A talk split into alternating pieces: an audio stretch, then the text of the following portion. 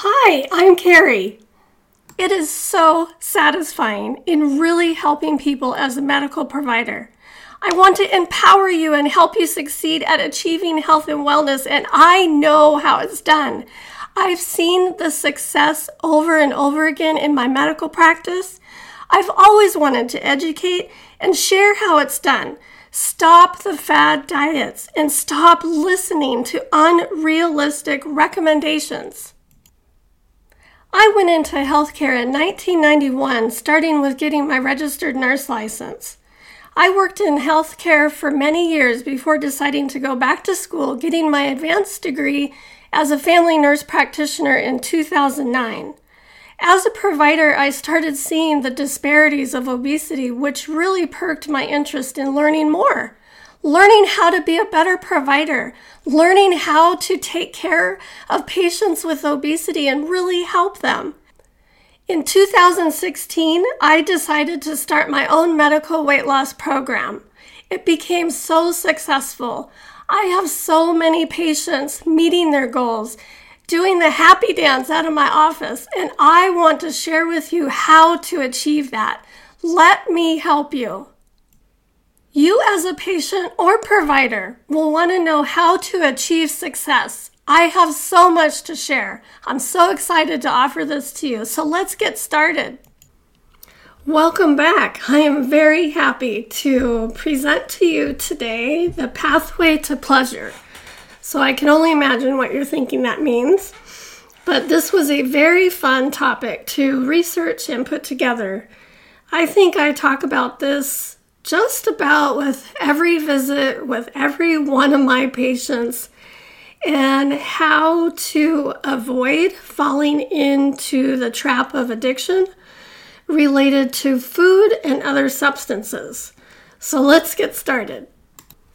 Our human body makes chemical messengers called hormones that are released from multiple glands, and these hormones get taken up in our bloodstream and they act on our various organs and tissues, really essentially controlling every way our body functions and literally how we feel. We have four feel good hormones. So I want to go through each one of those hormones and really break each one down and talk about how they work in our body and how they affect our mood. So the first one is dopamine, this is the really feel good hormone that our body produces. The second out of the four is serotonin. The third is endorphins. And the fourth is oxytocin. So let's talk about dopamine. So we have neurons, nerve cells, at the base of our brain that produce dopamine in a two step process. The first is that the amino acid tyrosine is converted into another amino acid called L-DOPA. The L-DOPA undergoes another change as enzymes turn it into actual dopamine, our neurotransmitter. So, dopamine can provide very intense feelings of reward.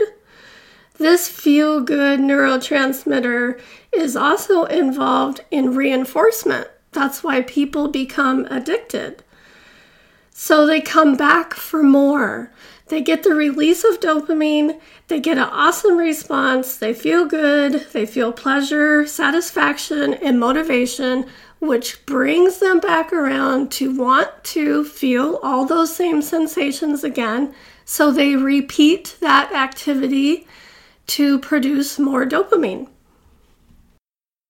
So, dopamine doesn't just cause us pleasure and feeling good, it plays major roles with other structures and mood within our body. So, it helps with learning and attention, it helps with our memory and thought process, it helps regulate our mood. Movement, actual muscle movement, is part of the dopamine neurotransmitter that's released. It affects our heart rate, our kidney function, blood vessel fluctuation, size and shape, how we sleep. It helps with pain management and with lactation for breastfeeding. The next neurotransmitter I'm going to talk about is serotonin. This is created at the center of our brainstem and acts on many parts of our brain and variety of functions within our body. So serotonin affects memory, fear, our stress response. It is directly correlated to depression and mood disorders, but it also helps with digestion and sexuality, with sleep, believe it or not, with breathing. It, help, it helps regulate body temperature and it is correlated to addiction. This neurotransmitter is created by another chain reaction of amino acids that turn into tryptophan, which we need tryptophan to help create serotonin. Moving on to the next neurotransmitter, or otherwise feel good hormones, is endorphins. Endorphins can also release stress and create a feeling of well being. Endorphins are our natural painkillers. Endorphins are released from our hypothalamus and pituitary gland in response to pain and stress. And that the hypothalamus and pituitary gland are within our brain. This group of peptide hormones both relieve pain response and create a general feeling of well being. Lastly, out of the four feel good hormones is oxytocin. This is called the love hormone. So, oxytocin is a hormone produced again by the hypothalamus and the pituitary gland, just like endorphins. And its function is to facilitate childbirth with a contraction of the uterus during childbirth. But it is also released um, as a response to many other things in our life. So, it is it has the nickname as being the love drug. It's released with massage and touch, hugs, sexual arousal, and a feeling of love. Even when you feel in love, you're around a loved one, you smile, you admire them, oxytocin is released. So it's called the cuddle hormone or the love hormone but it can be released in other things such as exercise, martial arts, or wrestling, or competitive sports. Anything with a group kind of signage where you're feeling the love and support of others around you, even in a competitive nature, oxytocin is released. It helps with bonding. So, with each hormone, I talked about what their purpose in our body and how they direct our mood and our release to help us and really provide us with well rounded health and well being. But sometimes our systems go haywire. And when we get too much of a good thing, it's not it's not good for us. So too much of dopamine and some of these other feel good hormones make us more competitive. We can be overly aggressive. We have poor impulse control. And it could lead to some mental health and mood disorders such as ADHD or be a component component of binge eating disorder, addictions, gambling, and really these are the hormones when we have excess of them these are the folks that are the thrill seekers. They have lots of dopamine and other endorphins and circulating hormones, and they get just this big rush. So they already have this higher level of hormone therapy naturally in their body, but then they get this intense rush when they do extreme sensational things and, and thrill seeking. So, too little of these feel good hormones also can lead to other disease processes and mood disorders. Too little of dopamine um, is what causes Parkinson's disease. It causes the stiff movements seen when patients have Parkinson's. They have the real jerky kind of toe stepping, pin rolling with their fingers, And this is directly related to the nerve cell that produces dopamine and it gradually dies. Current treatment for Parkinson's is to replace the dopamine to help this process slow down. So, some of the other detrimental things that happen with too little of these feel good hormones are linked to many mental illnesses such as depression. Depression is thought of having a lack of serotonin. Also, some other mental health disorders such as schizophrenia, psychosis, bipolar disease. It can lead to lack of motivation and really a lack of excitement about getting motivated to do anything or finding joy in doing anything is when our natural bodies do not produce enough of these neurotransmitters. People who have a natural lower level of dopamine in their body may be actually more prone to addiction. They need higher and higher levels of dopamine to achieve the desired effect that they're looking for when they participate in gambling or shopping or overuse of alcohol or illicit drugs. They may initially get a response of dopamine, but eventually they need more and more and more of that product or scenario or participation or intake of to get the dopamine response. So those folks are just at a higher rate to develop addiction. Now I'm sure you're probably thinking about yourself. Like, how is your mood? How do you respond to things? Do you have an addiction? Do you have a dirty little secret that you haven't told anybody about? Or are you very open and participate or overly indulge in things that you probably shouldn't?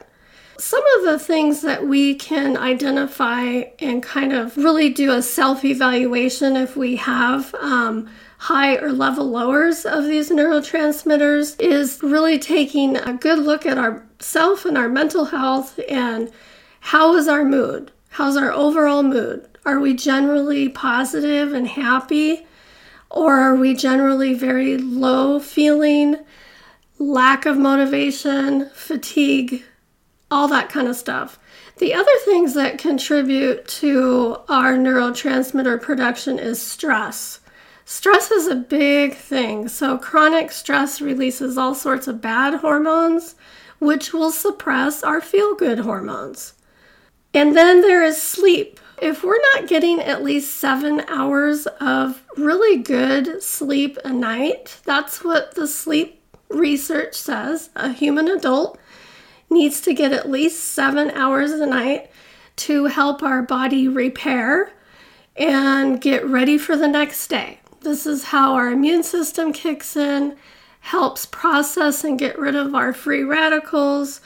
We kind of get a reset with good sleep. So if we're chronically suffering from insomnia or interrupted sleep, uh, we're going to have a decrease in our neurotransmitters, such as those feel good hormones. Other things that would contribute to a depression of neurotransmitters is eating too much sugar or saturated fat. Process of metabolism and all of that really depresses some of those neurotransmitters. And lastly is obesity, believe it or not a lot of folks who suffer from obesity have suppressed dopamine and endorphin levels. And this is something that I try to help my patients kind of focus on. There's lots of techniques that I'm going to go over to help try to stimulate the release of these feel good hormones. Let's go back and talk about dopamine. Dopamine, if you remember, is a neuron at the base of the brain that produces dopamine in a two step process by using amino acids. So, that first process was tyrosine, and then it's converted into another amino acid called L dopa. The L dopa then further is broken down with an enzyme reaction which produces dopamine. So, L tyrosine can be found in many foods. We can naturally increase our dopamine production with our L tyrosine intake. There are lots of foods that produce L-tyrosine, such as almonds, avocados, bananas, beef, chicken, all the dairy products such as cheese and yogurt, eggs, vitamin D, magnesium, omega 3, and pumpkin seed sesame seeds. And there is some research saying that soy and turmeric contain L tyrosine, which therefore would increase our dopamine levels. Let's talk about serotonin. Is there any way we can get natural serotonin in our diet? In review, serotonin comes from our brainstem, but it affects and acts on many parts of our brain in a very different way than dopamine does. And serotonin crosses the blood brain barrier, meaning that getting L tryptophan, which is the food that helps the amino acid breakdown to create serotonin, is a little bit more difficult trying to get that into our daily diet. L tryptophan, as you guys may know, uh, when we come and have Thanksgiving dinner and eat that big turkey meal, we get super tired and want to lay on the couch, and that's because of L-tryptophan or just tryptophan itself. So the L means that it's the pure amino acid, it's not attached to a chain of other amino acids. Tryptophan, just simply by eating turkey, it does not get across the blood brain barrier like it should or like we would want it to because of all the other amino acids in the foods that we eat and how they're broken down. Other amino acids are taken up and absorbed by our neurons much quicker than tryptophan is. So, therefore, just simply eating turkey, trying to get that tryptophan induction, does not happen very well or efficiently just by eating turkey. Suggestion is is that you eat a more complex carbohydrate diet such as fresh fruits, vegetables, legumes, and whole grains. As those products are being broken down, your body is focusing on breaking down those products and allowing the natural tryptophan to cross the blood brain barrier and to turn into serotonin. So you've got to kind of waylay our metabolic system and let these other things take priority, and then uh, the L-tryptophan will become its true source of tryptophan and turn into serotonin. There are products on the market for supplementation to help increase serotonin. There are many products out there um, one of the supplements that is readily available over the counter is called 5-HTP. But you have to be cautious with supplements because if you are not consulting a doctor who specializes in this or a provider that specializes in this and you take these supplements, you can actually make your mood worse. Supplements aren't usually needed if you have an adequate dietary intake, eating the whole rainbow, basically, eating all your food groups, eating the whole rainbow.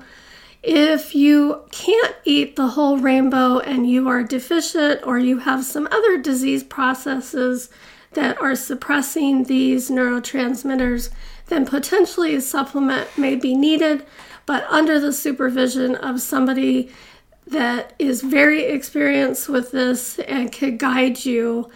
And also, you have to take caution with supplements as they can interact with many other pharmacologic medications, such as mood stabilizer drugs, and cause pretty serious interaction called serotonin syndrome.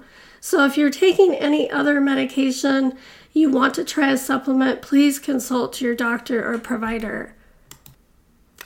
You will see L-tyrosine supplement um, added to protein powders or smoothie shakes, that kind of stuff. The 5-HTP you have to purchase as a pill or a tablet, or there's some other forms. And tryptophan itself is a trickier one. They took uh, FDA took tryptophan off of the market in 1989 as a supplement as over 10,000 people got a very serious life threatening illness called EMS, and that's eosinophilic myalgia syndrome, which can affect the muscles, skin, and lungs and cause liver damage and nerve deterioration. This is a very rare condition, but there was several fatalities. That's why they had pulled tryptophan as a supplement off of the market. The United States FDA has allowed tryptophan to be sold once again as a supplement, but I can't uh, stress enough to be cautious with this. There is good news as far as tryptophan goes. So I said, you know, eating that general diet, kind of getting your body to focus on metabolizing those other other nutrients that you just ate. But there are tryptophan foods out there that specifically have higher levels of tryptophan, which is chocolate, dried dates, tofu, meats, and cheeses. There's options to raise your tryptophan. All the data that I have represented so far has come from Harvard Health Institute as well as the National Institutes of Health NIH program.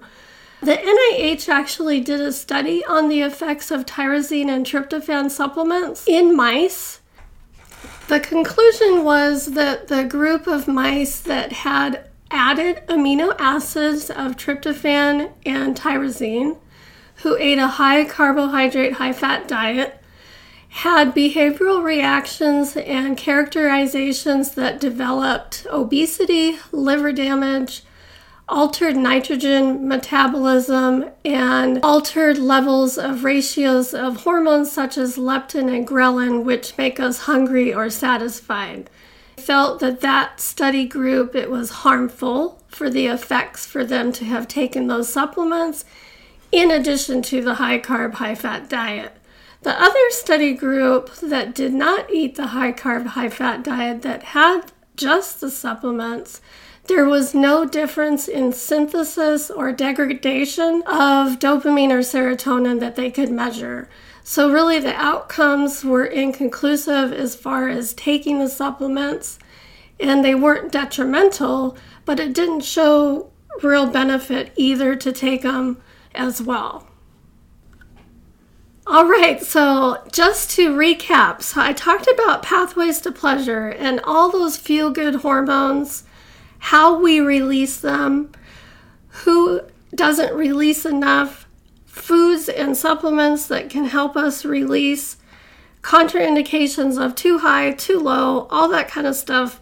Now let's get into hyper palatable foods is one of the hot topics because there are lots of things and I'm going to talk touch on all of them that release these neurotransmitters.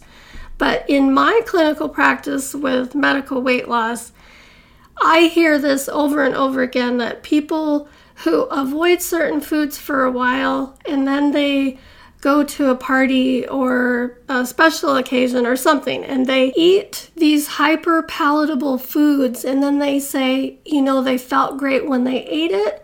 The next day, for a few hours, they did not feel well, but by that evening, they had very strong cravings to repeat that food. They were starting to crave it every day. And so, this really is a very true, realistic thing is eating these hyper palatable foods trigger these intense endorphins to be released, give us that just satisfaction and that happy feeling. And we just want to keep having more and more and more.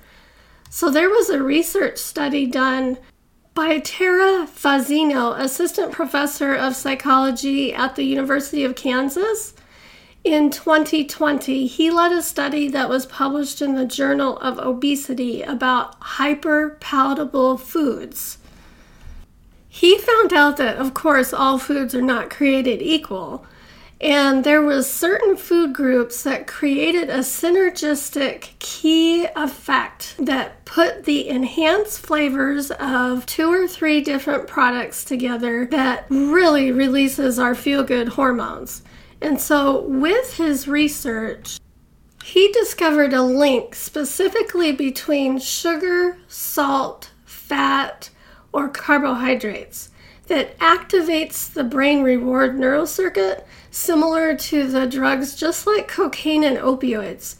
So, the rewards of food leading to addictive food behaviors, overeating, binge eating, are directly related to combining these hyper palatable food products. Foods that are highly rewarding, easily accessible, and cheap are everywhere in our society, and unsurprisingly, eating them has led to obesity in our nation.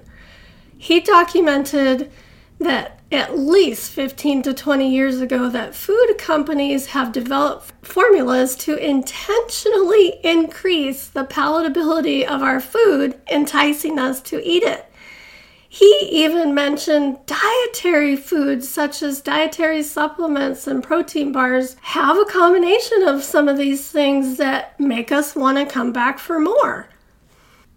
Certain foods that are clustered together to make them more palatable, taste much better. He identified four different things.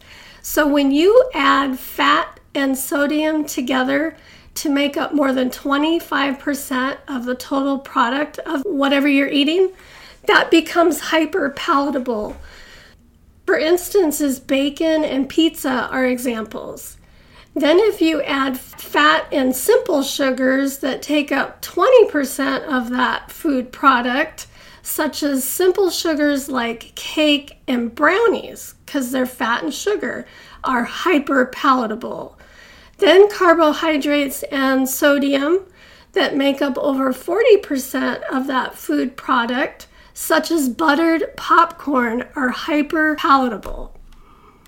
With this information, he went even further to evaluate the Federal Survey on Nutrition and Health, the database that contains over 7,700 food items within the US he found out that over 60% of these foods met the criteria of hyperpalatability. Among them, 70% were in fat and sodium clusters, including many of the meats, the meat prepared dishes, omelets, and cheese dips. Another 25% fell into the fat and simple sugar clusters, including sweets and desserts, such as glazed carrots and other vegetables cooked in fat and sugar. And finally, 16% were in the carbohydrate sodium cluster, which consisted of carbohydrate dense meals like pizza, plus breads like cheesy breads, cereals, snack foods, etc. Our society has set us up to become addicted, which is terrible. There are lots of other things that release these feel good hormones other than food. And so I talk to my patients about this as far as what are your rewards? Let's try to really think about mindful eating, what your trigger is with that food, what your relationship is with that food. Why are you reaching for the food? Are you really hungry or not? And let's identify some other healthier coping mechanisms so you don't reach for the food as a reward. Dopamine and other of those feel good hormones can be released by a number of things. Exercise. Exercise releases a huge amount of dopamine, and they call it the runner's high. So sometimes I have to caution my patients not to over exercise because literally they are addicted to exercise. Other things such as sexual intercourse and intimacy play a big role in releasing feel good hormones. Physical touch is really important. That releases oxytocin plus the dopamine sensors. Winning a game or earning money can lead to gambling. Shopping, retail therapy, right? Hoarding I mean, sometimes we get addicted to, oh, I got such a good deal, I had to buy it. I really didn't need it, but I had to buy it. Or I have three of them at home, kind of thing. So, eating Eating and smelling food is a reward, it triggers reward. But there are other non food like things that trigger that feel good sensation. How about music? Playing music, singing, dancing, that releases dopamine. Working on puzzles doing artwork or crafts, visual things that look appealing to us, flowers that look beautiful and they smell good. Some people are addicted to work. You know, they release hormones because they get that sensation that they are on top of the world, on top of their game, and they just gotta go, go, go. Laughter is so important. Laughter, being in love, being around people who love you, even positive thoughts such as really sitting back and appreciating all the things that you have, all the things that you've achieved, and all the things that are potential to come. So it's important to set goals to have things to look forward to. Other things, acupuncture, meditation, all of that really does release feel good hormones. And believe it or not, even cursing. saying the F bomb le- releases feel good hormones. There's lots of research I was reading about that says cursing or the F bomb releases just this tiny little naughty sensation that you feel good. You feel like you're a rebel. You just, you know, release the F bomb.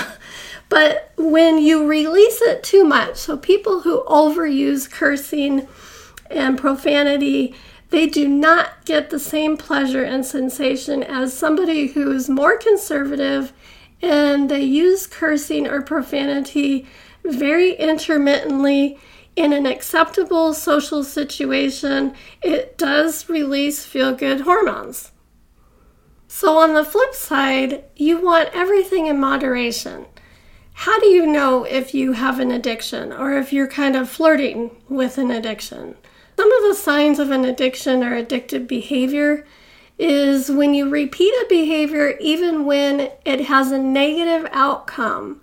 So, if you repeat a behavior such as gambling and you lose your money and you're not winning, but you repeat the behavior, if you repeat a behavior such as overeating, then you feel sick and not well, or you vomit, but then you repeat that behavior the next day.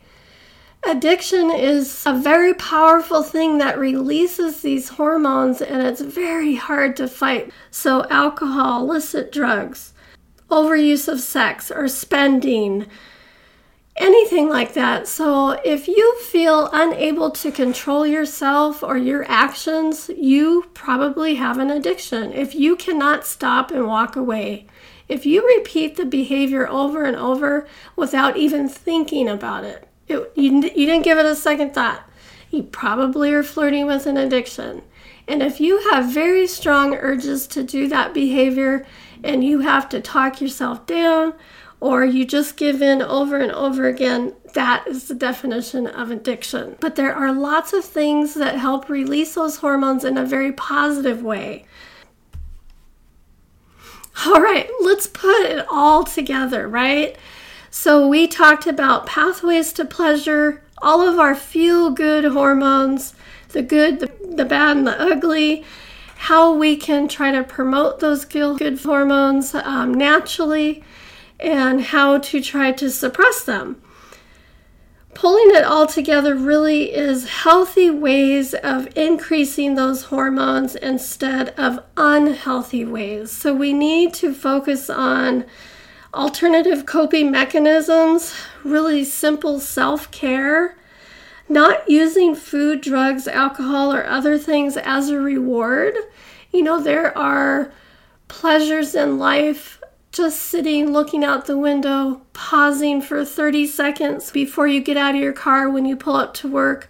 Appreciate the beauty around you, listening to the birds singing, holding someone's hand being with friends release awesome good feel hormones. So there's so many things out there other than going down the rabbit hole of becoming addicted. And so this is a very big part of my program is identifying any type of addictive behavior and trying to help my patients come up with other ways to reroute that energy and to get a positive spin on it.